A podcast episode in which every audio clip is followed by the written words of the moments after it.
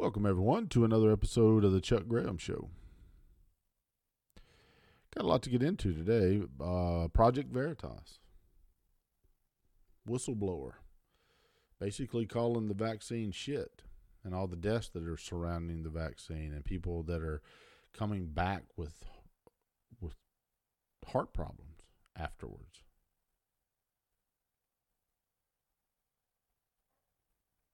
I worry because my wife actually took the Johnson and Johnson one. I almost killed her. She had, I mean, she had some bad reaction to it. And so I, I don't, I don't understand why the push to discredit ivermectin or hydroxychloroquine or any of that as treatments, other than the fact that they can't have a treatment and use something that's not FDA approved for emergency use if there's a treatment available. That's the only thing I can figure. But let me just say this. If what Ver if, if what Project Veritas is is saying and what those nurses are saying is true, we got a problem. We have a government lying to us problem. You can go to jail for lying to the government in some incidences. So, what should happen to them? Well, the first thing you need to do, I believe, is start voting these these people out. Start with your local officials. If they were pushing like hell for masks and they were pushing like hell for vaccination, vote their ass out because you have an individual right in this country, not a collective right, not a right to protect everybody else. You have a personal right. And I can tell all you people that don't don't want to uh, that that uh want that vaccine vaccine and you want everybody else to get it, well get it. That's what I'm gonna tell you. Go ahead and get it, and you mind your own damn business, and you go ahead and get that vaccine, and you don't worry about the rest of us that vaccine is doing what it's supposed to do, you ain't got to worry about the rest of us. But the problem is, it appears from what I read yesterday that 42% of the people that are vaccinated are getting reinfected with the COVID COVID variant. I think that was from Israel. 42% where they're highly vaccinated. Well, you can keep that damn vaccine. I'd rather have COVID. And the only time in history that we've ever that I've ever seen to where natural immunity is not even not even considered. If you read the CDC's website, you'll see that smallpox, chickenpox, uh, polio, all those, if you've had it and you're and you have a natural immunity, they don't suggest that you get a vaccine. But they do with this. I don't understand that. Besides the fact that I think they're lying to us. That's exactly what I think. I think they're lying to us. I think they're they're they're spreading misinformation, and the fucking mainstream media has scared the shit out of people. You know how hard it is to turn that, that card around? When you start scaring the hell out of people? I don't expect everybody to act like I do.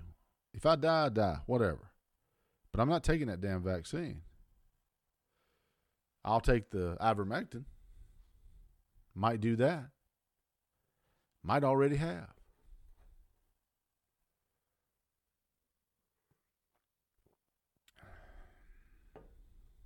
All I can say, folks, is this. When it comes down to your health, it's your choice. And I've said this a thousand times. They will take your rights away from you one stupid little law at a time. And the one that I like to use the most is seatbelts. And any of you officers out there that don't have anything better to do but to write a goddamn seatbelt ticket, you ought to have your ass removed. Because if you think that the government gives two shits whether or not you were strapped in a car, if they did, they'd ban motorcycles. You can go blazing down the road in Florida without a helmet on, but you got to wear a seatbelt.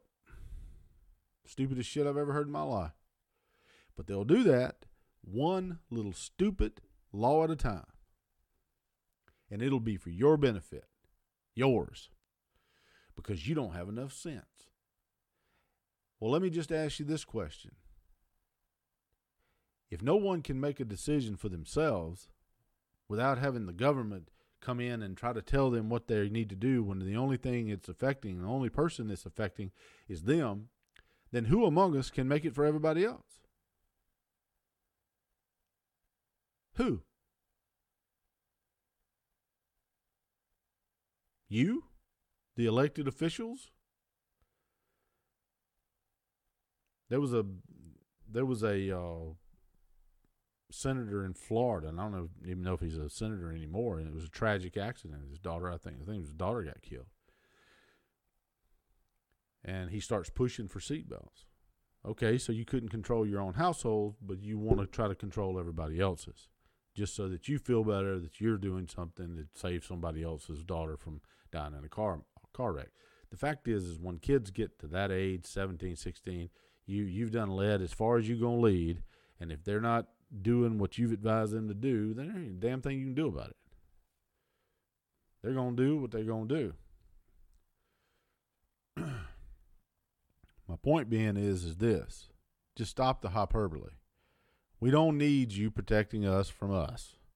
We need you to stop lying to us. And I'm to guarantee them to you the reason these masks and, and things are are as prevalent as they are is they're going to come out when all this is over, if it ever is over.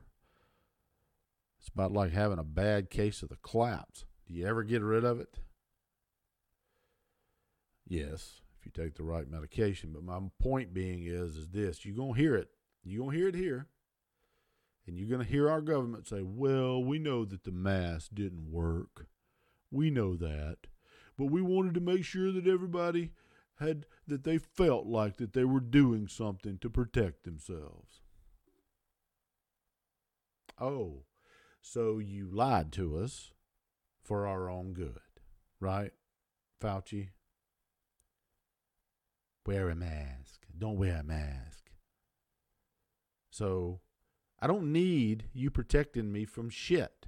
I need you to tell me the truth and give me the right information but you won't. I never take the word of one source, ever. I don't give a damn who it is. Hell, if my wife tells me there's Pepsi in the refrigerator, I might ask the couple of dogs, you know, Lucy and and find out if, if that's true or not. I'm being facetious and joking, of course, but the fact of the matter is you don't ever take one source of information. You go digging. That's like the link below.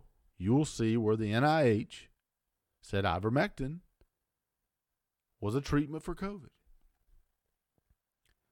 You had doctors saying ivermectin and, and hydroxychloroquine and the antibodies. We have a treatment. Why the fuck do we need this this death jab? What is it, 12 to 14,000 people now have died from this fucking vaccine?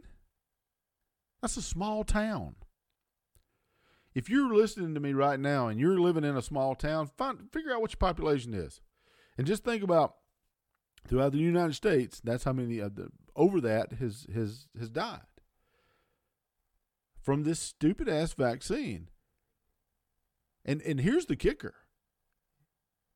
The New York Times did a story and and and conducted a poll and they asked a bunch of Democrats, a bunch of Republicans and a bunch of independents how many people do you think have been hospitalized when they get COVID? And the idiocy was overwhelming. Democrats said 50%, Republicans said 20, I think it was 28%, and independents was like 19% people being hospitalized. When the reality was only 1.5% have have a risk of hospitalization if they contract COVID, and we shut the economy down for that shit. We have 800,000 people a year die of heart disease. You know what a pandemic is? It's fucking McDonald's. That's what it is. That's your pandemic.